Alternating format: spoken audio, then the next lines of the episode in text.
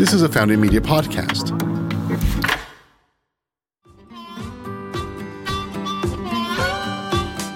Welcome to Science in the Mall, y'all. I'm your host, Dan Dillard.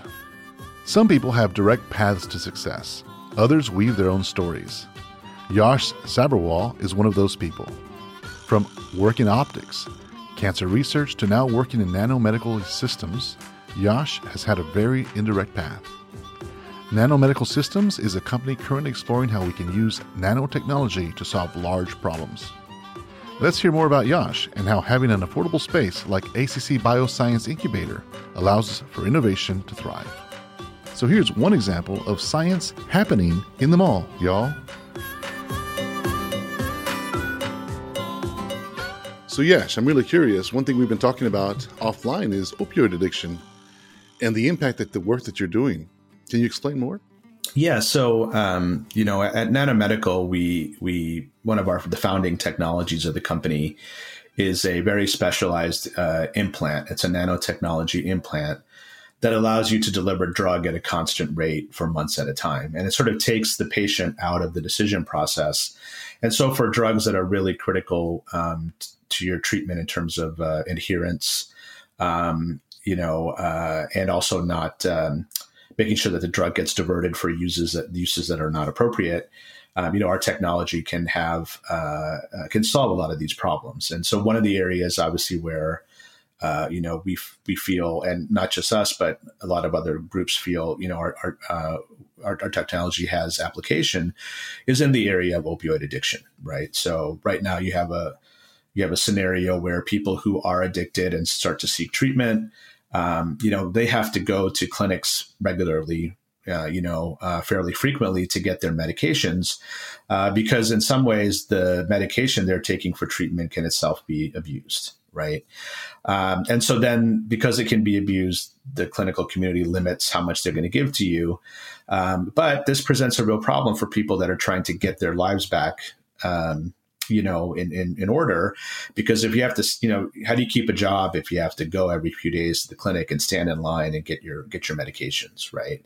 Um, and and what if you don't live nearby a clinic? You know, so this is another example where the rural areas get left out because if you're 200 miles from a clinic, well, you know, that's just not a practical thing for you to do. So you're not going to get your treatment. Especially right now during COVID. I'd imagine that's even tougher. It is. So the COVID crisis has absolutely exacerbated the problem. Um, I mean, you know, you were seeing, you know, even with all the money being thrown at the problem over the past couple of years, in 2019, you still had a peak, I believe, in in the number of deaths due to overdose. Okay, so the it's not getting better, right? Um, and now I think in 2020, you're going to see those numbers go even higher because of all the issues around social, social isolation, um, just the inability to get to your, you know, to the clinic to get your medication. Um, I mean, this is just driving all the factors that uh, lead to this problem to begin with. And uh, and so you know the, the, so the, the the advantage of our technology is you know in the application of our technology is well look if you can have an implant if you can fill it with three months worth of drug and you can implant it under the person's skin and then they're just getting their daily dose for three months um, they don't have to go anywhere. They just get it and and it works and it keeps them stable well, that's a huge advantage for the patient, for the clinical community, for this for society as a whole, right? So efficient. Yeah, seems like a no brainer. Yes. Well, uh, conceptually, yes. Uh, obviously, the getting there is, is is always the challenge. You know, if, if if it was that easy, somebody would have done it by now. But but that's what you know. We're companies like ours. That's that's how we innovate, and you know, and and uh, other agencies have recognized the import of what we're doing because you know we received a three million dollar grant from the DoD a couple of years ago to advance this you know application with our technology. Um, so uh, you know that's the work that we're doing right now. Um, it's it's a slow process, but we're making we're making progress and. Uh, and uh, it's it's very exciting to think about ultimately what we can do with this once um, this is an approved you know product in in the in the next you know few years. So Let's talk about, um, you know, when I read all about all the stuff you've done, I was just pretty much like, okay, where do I start this interview? Because you've done a lot of things. I mean, CFO in one company, COO in another company. You've done, uh, and I'm just, I'm going to let you start with the journey. But I know it all started with optics. So, so why don't we go to the very, very beginning and tell me what was your passion around optics and cancer research and whatnot? Yeah, yeah. So it's interesting. Um, you know, I started uh, my college career in electrical engineering, Okay. and um, uh, you know, my freshman year, I was getting started, and my dad just happened to mention that he was speaking to a friend of his, and so you know, I grew up in Rochester, New York. And uh, that at the time was a big sort of optics center, given Kodak was headquartered there, and Bausch and Lomb and Xerox and so forth. And so I think my dad was talking to a friend, and he just told him I was, you know, heading into college, and and his friend said, "Well, has he looked into optics? You know, um, it's a great program there at the University of Rochester." So my dad happened to mention that to me, you know, and I thought, well, that's interesting. Let me take a look at that. So I did, and I found that I could take uh, an initial class in the in the subject, and so I decided to do that. And um, turned out that the director of the institute was actually teaching the introductory course at the University of Rochester, and he brought a lot of passion to uh, you know the subject, and he spent a lot of time just talking about phenomena that we see every day. You know, why does the road shimmer when it's hot? You know, on a sunny you know a sunny day. Um, why do animals' pupils are they why are they different? Why are they different shapes? You know, so on and so forth. And I think I've always been drawn to very visual types of activities, and so I found myself really drawn to optics because it's very visual. You know, uh, in the electrical engineering world, you can't see the electrons that run around in wires, but uh, you shine a white light through a prism and you see the colors disperse. And so, the more time I spent kind of doing optics, the more I thought this is really uh, what I want to do. I was also at the time conflicted a little bit because I wanted to be in the life sciences space, but I knew I didn't want to be a doctor. Um, so, what I started to do was to think about how I could utilize optics in the life sciences world. Um, What drew you to life sciences? Was that you have family that in, in no, I just think uh, I feel like you know technology is one of the one of those kind of so education and technology are probably two of the biggest equalizers, if you will, in society in terms of giving people broad access to to a better life, Right. you know, better quality of life, and so. You know, education was a big deal growing up for me because my parents are immigrants, and you know, for immigrants, education is sort of your ticket, you Right. know, to a better life yes, and um, and then I felt like, well, with with the you know sort of the opportunities I've been given, I wanted to utilize technology to you know uh, you know to to to to develop products and solutions and go after problems, solve problems that can help people. Um, and one of the easiest ways to do that is in the life sciences space. I wasn't as drawn to, you know, one of the big areas for optics is the defense industry. So a lot of weaponry, Yeah. uh, advanced weaponry is is is uh, based on optical technologies, and you know. Uh, uh, a lot of my colleagues are in that space, but I, I kind of wanted to go in a different direction and, and utilize it for for the, for the, for the medical problems that are out there. So, uh, after graduating from University of Rochester, I went to University of Arizona, which is sort of the other main optics program in the United States, um, to do my graduate work. And they happened to have a sort of concentration in um, the life sciences, so applications of those technologies to medical imaging and biomedical imaging, and just generally s- trying to solve um, first see and then solve issues related um, to how our bodies work um, and disease. Um, and so, um, you know, it was a it was a great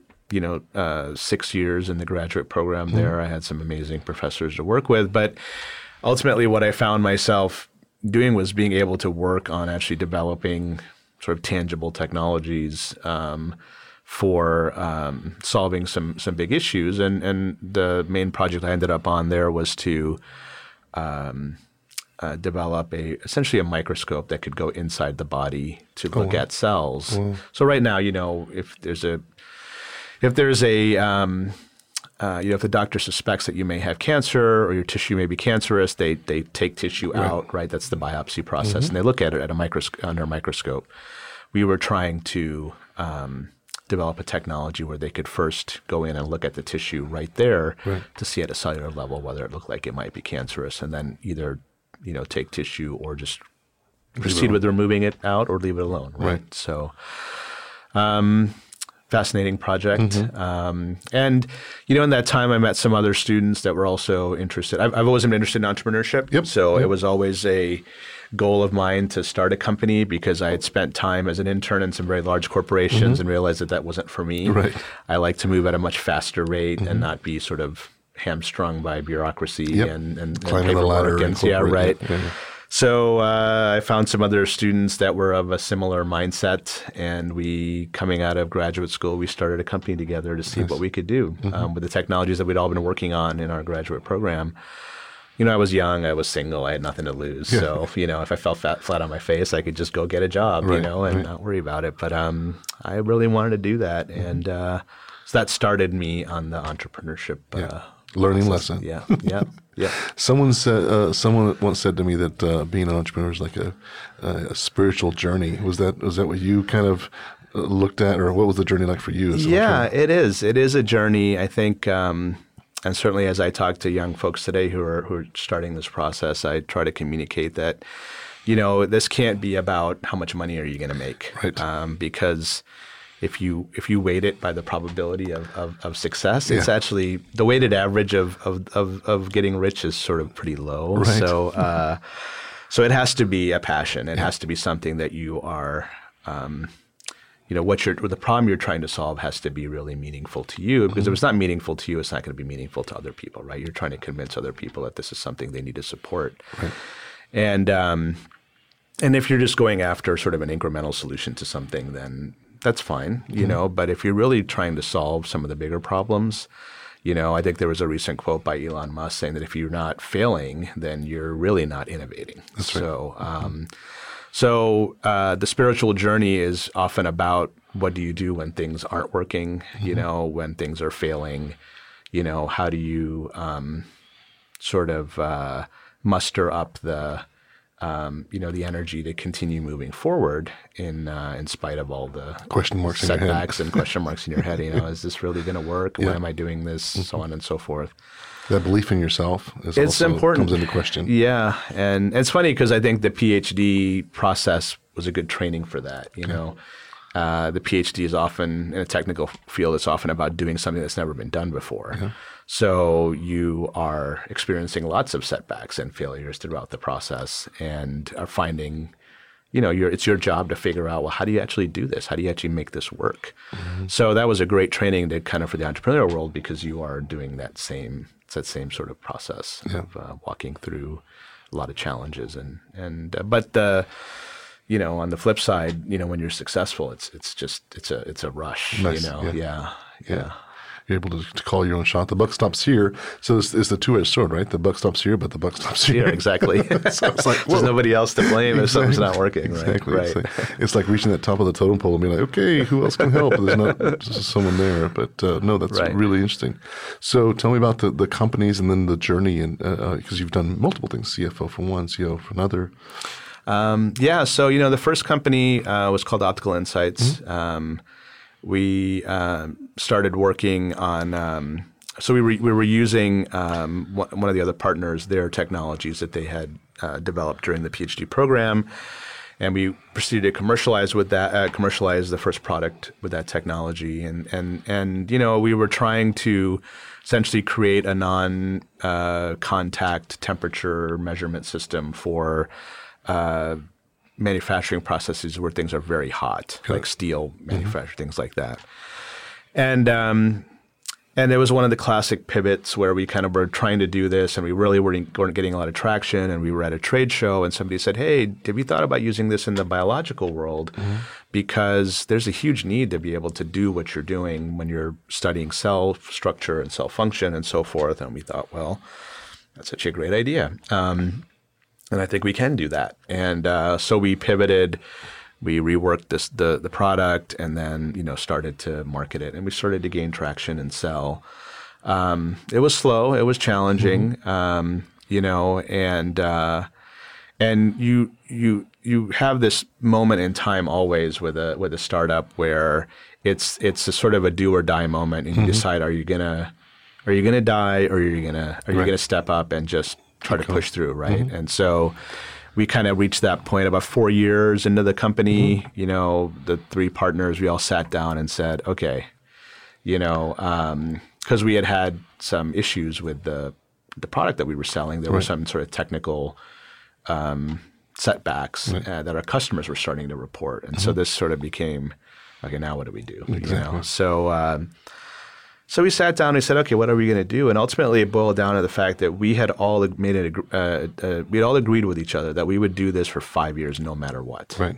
Right. That was, you know, we were committed to this for five years, and so we reminded each other of that, and said, okay, we're only in. The, this is year four, so we have one more year, right? And so we just put our heads down, kept going, solved the problem.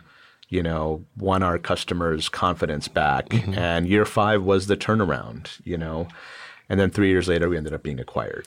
So, um, so I think, you know, that was, and so I spent a lot of time after that sort of reflecting on that eight year journey, you know, what we did right, what we did wrong. And, um, but I also knew at the end of that journey that I didn't want to do optics anymore. Right. You know, um, and I think it's because I always feel like uh, in order to, for personal growth, you know, you kind of have to reinvent yourself. Yep. Right. And, uh, Well, life in, life unfolds in front of you is what I'm what I'm finding Yes. uh, from my own journey, and then everyone I interview and talk to others. Um, I was in financial planning and now in media, Yeah, right? But right. it was something in financial planning that that taught me that I needed to go to media, and and what it was was I was seeing college costs soar and parents' uh, in, uh, income doesn't soar, and, and I saw this disparity, and then I, I asked myself, why is, are we thinking like herd mentality and doing things just because? right. Why? And then and then after twenty years of it not changing, me waiting for it to change, I find it said, well, if nobody's going to do anything about it, I am. And so I started a media company interviewing entrepreneurs, the good, bad, and the ugly, sharing stories because I wanted people of in the public to identify with the creators, Yeah. the founders, and look at that spiritual journey. So it's been four years now, and I, I love it. I've learned so much. Yeah. And um, hearing stories like yours are really inspiring, and they also reaffirm the journey that one's on. So I hope that audience picks up on that. That you can go do something for a while, Yeah. eight years. I really love the part of your story where you're like, we set in four years in, but we had a commitment.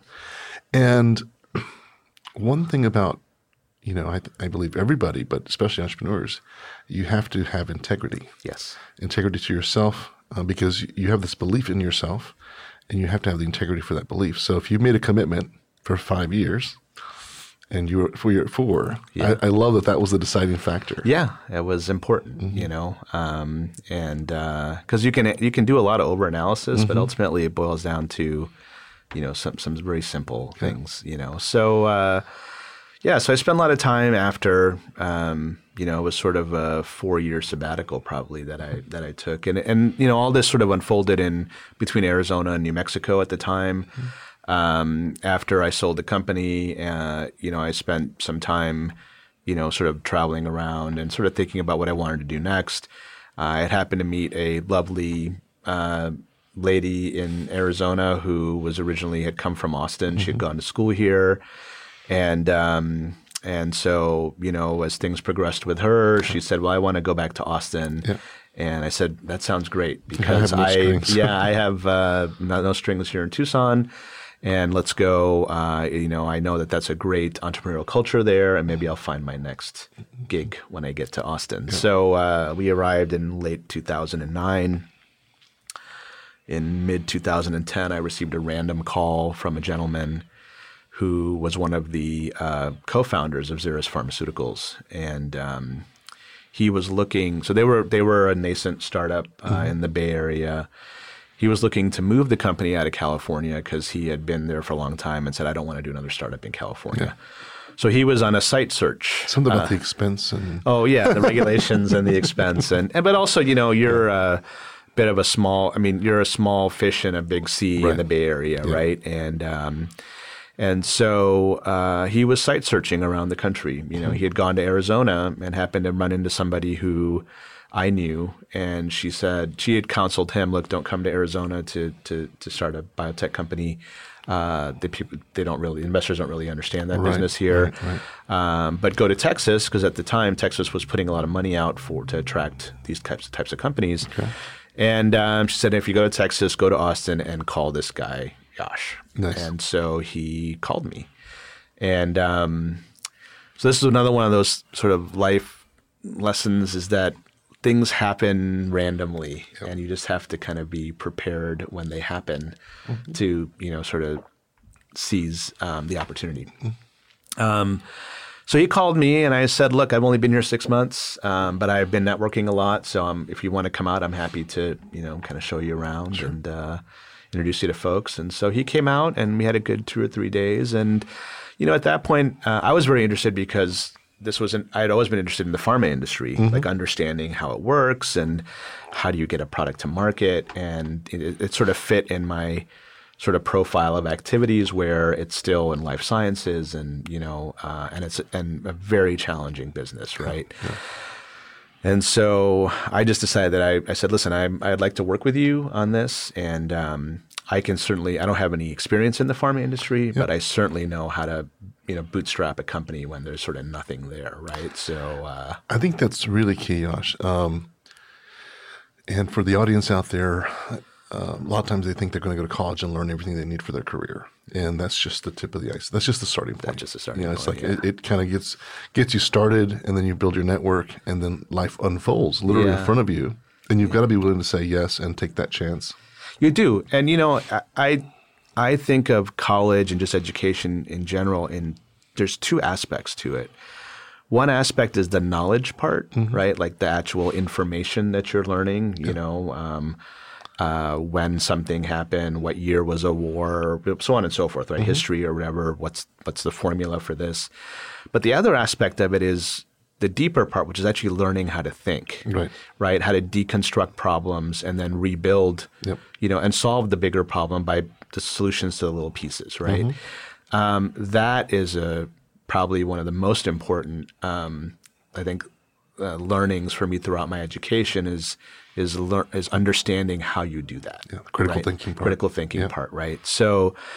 Um, uh, yeah, so you know, uh, he said, "Great." He goes, "We don't really need you for the pharma piece. We have that side of it, but uh, would love for you to bring your experience in terms of how do you, you know, start with nothing effectively and, and go from there." So, you know, uh, I joined that team. You know, over six years, we raised sixty million dollars. You know, uh, And for those of you that don't know how to, that don't haven't been through the raising experience, you know, It's- it's, a lot of rejection. you gotta have some thick skin. thick skin is right, right. You know, but it, it also speaks to a kind of resiliency, you know, where you a lot of people are telling you, well, yeah, you know, that's great what you're doing. We don't really see the value of it. Right. Right. Um, and and so, you know, uh, with Xeris, uh, the technology was a chemistry technology that um, w- uh, the, the real promise of it was to take uh, drugs that currently require refrigeration, you know, um, or you have to mix them at the time of use, and to make those sort of just ready to use products, right? So, um, you know, imagine so. So in the diabetes world, there is um, at the time there was only one approved medication for treating severe hypoglycemia. This is where you crash in your sugar and you you pass out, you know, or you go into a seizure, right? And so. Um, you need at that point you can't eat anything um, you shouldn't be putting anything in your mouth uh, you need an injection of a hormone called glucagon which then brings your sugar back up right so the only product at the time was a kit where the glucagon was in a powder form and you had to you know inject water into the vial mix it up draw it back in and then inject it well you know the, the, the, of layperson common layperson's not going to do that Right. um, and they're totally freaked out because Exactly. the, their Someone's loved one is is you know in a, in a difficult situation, Mm-hmm. so they call nine one one, right? And uh, so of course the problem is is that this person needs the sugar right now, Mm-hmm. but they're still waiting thirty minutes to get their sugar, right? So, um, so the one of the very initial applications of this technology was to um, create an EpiPen style product that you just it's ready to go. You just pull the cap off and inject. And uh, it was amazing to hear how many people, especially like emergency room doctors, saying, oh, "We don't see the value of this product." Wow. Right? Uh, why, why, why wouldn't they just drink some orange juice or whatever? You know? And I mean, I was just shocked, right? Because when you actually talk to the patients, they were like, "Please, oh my God, this is amazing! Yeah. You know, we would love to see this product on the market." And um, and so you know, it, it's an interesting lesson in in in thinking about you know all the naysayers, and then you have to ask yourself, well, are they right or are we right? Exactly. Yeah. right? And that's and and that's hard, right? Um, to fight upstream, you know, uh, like that. But I think what I found was that as we were going down this path of developing this product, we would get random. I would get a random email from, you know, from people all the time, saying, "I am a parent of a type one diabetic, and I hear that you are working on this. Um, you know, this is fantastic. We're rooting for you Mm-hmm. to uh, be successful in this program, right? We would get nurses, we would get people, and I would circulate those emails around to the mm-hmm. team, and I'd say, "This is why we are doing this," right? And that would give you a lot of sort of you know energy to fight against the the naysayers, if you mm-hmm. will. Yeah, yeah. And the lesson in that story is that today that product we started on is now an FDA approved product. It is a it is available for people with diabetes um, to administer to their loved ones, um, and and really d- takes a lot of the stress away from having to handle that situation. Well, congratulations on seeing that all the way through, and I'm sure there's so many people in the audience that are like thankful for that as well. Yeah, it was uh, it, that was you know to me the biggest win there. You know, not that the company went public or this or that. It was that that product's on the market. Yeah, and that's really what we wanted And you to changed the world Yeah. because of that. Yeah, That's yeah. awesome. And so now you're doing n- two companies, nanotechnology Yes. and software. Yes. So while I was at Xeris, Mm-hmm. um, I was responsible for managing um, the manufacturing development, if you will. So there's you know there's the clinical development Mm-hmm. and there's the manufacturing side, which people kind of sometimes forget about. Um, and you know, as you're developing a, a a product, the FDA wants to know not only is it safe and efficacious, but can you control the quality as you scale up the volume of manufacturing? That's a big deal, right? And um, and often can be even more challenging than the clinical side. So um, we were in this phase of sort of scaling up as we were moving through our clinical trials and.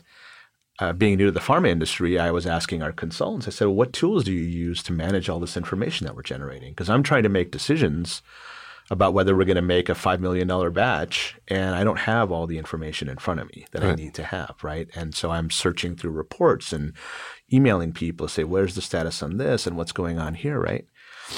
And they're like, no, everybody just uses Microsoft Office. What? So it's Excel and Word and PowerPoint, Visio. And I thought, Wow.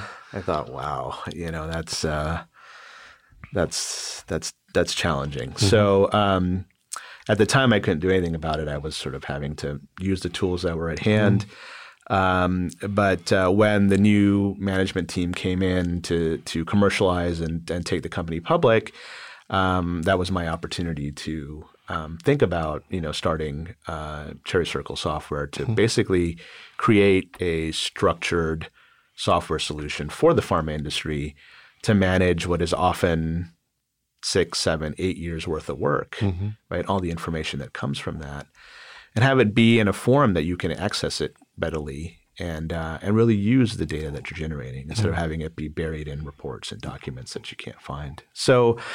Um, I reached out to a friend of mine. He happened to be my neighbor first over on the east side, and um, great guy, uh, Ryan Shillington. He um, long sort of pedigree in enterprise level development, but you know this is sort of another one of those lessons about entrepreneurship is that it's like a marriage, right? Whoever you're going to do this with, you need to have complete confidence that these people have integrity as well, right? Um, and so, you know, Ryan is somebody I got to know first as a as a neighbor and then a friend, and you know, he's just one of the he's one of the nicest, you know, smartest, nicest people I've ever met, and um, and uh, and so I asked him. I said, you know, I called him up. I said, "What are you doing these days?" And he said, uh, "I'm not doing anything particularly fun. Um, working for private equity." And uh, and so I said, "Okay." Well, I said, "Here's." Um, here's an idea I have, right? And I said, I, and really the thing here is I want to start a software company with you because I think you're a great person. I think you're very talented, and I think together we can we can make some magic happen. You know, so. Uh, I reached out to him and explained what I wanted to do, and he was like, "I'm in." You Nice. know, and so that launched, you know, um, that sort of th- that that product. type. you know we raised some money. Uh, uh, you know, software is a much lower um, sort of capital requirements associated with that than with pharma in, in general. So, um, so yeah, so we've been on that journey for a couple of years together now, and um, you know, he's developed, he's built a phenomenal solution um, that's being really well received by industry, um, especially in a time when you know they are very challenged with their sort of digital maturity, if you will. So, you know, they they have not come uh, nearly as far along as other industries have. Um, and they're starting to see some of the results of that in the sense that, you know, there's a lot of drug shortages due to quality issues. There's a lot of recalls. I mean, these are things that, even though you know people don't think about the manufacturing side, have direct impact on people's lives. You know, cancer medications, blood pressure medications, things that are we use every day, which are challenged because of manufacturing and quality issues. And so, um, you know, uh, yeah, we just have a phenomenal team of people around this um, that are all over the world, and uh, so it's and and you know this company is a we're really focusing on culture, right? Um, the other lessons of life of doing this entrepreneurship stuff is that it's all about the people, because no no uh, program where you're trying to solve a very difficult problem proceeds without setbacks Right. right, and challenges. So you just have to have people who are talented enough to solve the problems. Face them and It's all not get right. Yeah. So it's all about the people, you know. Um, and uh, and so we just have a, a great team, and um, and so you know while we were thinking about getting Cherry Circle started, you know when I left Xeris, I was approached by some uh, investors in Xeris who had also invested in Nanomedical, and they said, you know, hey, we see you're leaving Xeris. Um, would you be interested in at least sort of taking a look at what's going on at Nanomedical? Um, we think that the company has some great uh, technology, um, but we need some help on the commercialization side, right? So I said, okay, you know, I uh, so I went and looked at the technology, and I thought it was fantastic. You know, this this whole idea of being able to implant a small device that's filled with drug that can give you your daily dose without you having to think about it um, in a very sort of elegant and simple package was to me very compelling. And you know, at the time, the company was a little bit challenged financially, and I thought, uh, what a shame it would be to lose this technology just because the company ran out of money Right. right? Um, and so you know, uh, um, and so I decided to kind of join and help. And so we uh, came in, we got everything restructured, we got some money raised, and then we went and um, got a nice grant from the DoD to fund um, the, the the first sort of um, so so you know. Uh, I felt like a great application of this technology would be for, for treating opioid addiction. Okay. Right. And uh, it turns out that the DoD has a huge problem with this internally, both within um, sort of veterans, veteran population, and with active duty personnel. Right. I want to stop for a second. Sure. and I think I know what nano is. I've I've I've kind of done some research on that. But for our audience, can we dive into uh, the nanotechnology a little bit? Sure. And what these are? Absolutely. So, uh, the best way I describe this is think of an hourglass, right? In an hourglass, you have a reservoir at the top and a reservoir at the bottom, and you have this pinch point in the middle, right? And the sand grains sit in the reservoir at the top, and the pinch point forces a constant stream of uh, the sand grains to come out, right? So just take that analogy and shrink it way down into the nanoscale, and instead of sand grains, think of drug molecules. Okay. And so, and instead of one pinch point, you have like tens of thousands of your pinch bo- points. in your body? Uh, no, no, in the in the chip. It's, Okay. it's it's a it's a little chip that they make. Okay. So like a semi like a you know computer chip, Mm-hmm. right? Um, it's the same manufacturing process, except it's not moving electrons around. Okay. Um, it's just uh, has these very um, precise channels that have been etched into the chip, um, the, and there's thousands of them, and the drug molecules just kind of filter through like an hourglass Okay. and uh, and so then the drug molecules just kind of stream out constantly. And you'd think, well, what's the big deal? Well, the big deal is that the industry has not been able to figure out how to deliver drugs constantly when you implant something. So there's a lot of implantables, but the implantables tend to kind of give you a big burst up front, and then kind of it the the amount sort of, of release decays over time. So you never actually get like a constant, you know, like a flat line of release, right? Well, this technology actually gives you that flat line. Wow. And um, and so that's what was so compelling about it, right? Uh, Does it need recharging or does it just? it's a passive device. Okay. Yeah. So um, now there are new generations that we're also working on. One, for example, is a refillable version. So you know you can implant it. Um, right now, the the device you implant it, you have to take it out after three or six or twelve months Got and it. put a new one in. But imagine being able to just refill it while Right. it's right in your body, Yeah. and then you don't have to take it out. Nice. Right.